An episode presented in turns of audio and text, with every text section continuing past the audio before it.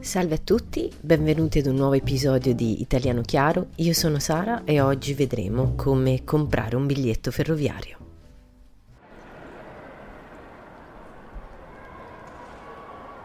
Salve, dovrei prendere un biglietto per il treno. Per dove? Per Bologna, per il 25 settembre. Andate e ritorno? No, solo andata. Quando vuole partire? Di mattina, pomeriggio o sera? Di mattina presto.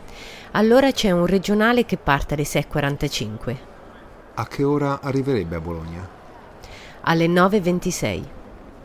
Accidenti, è un viaggio di quasi tre ore. Alternative più veloci?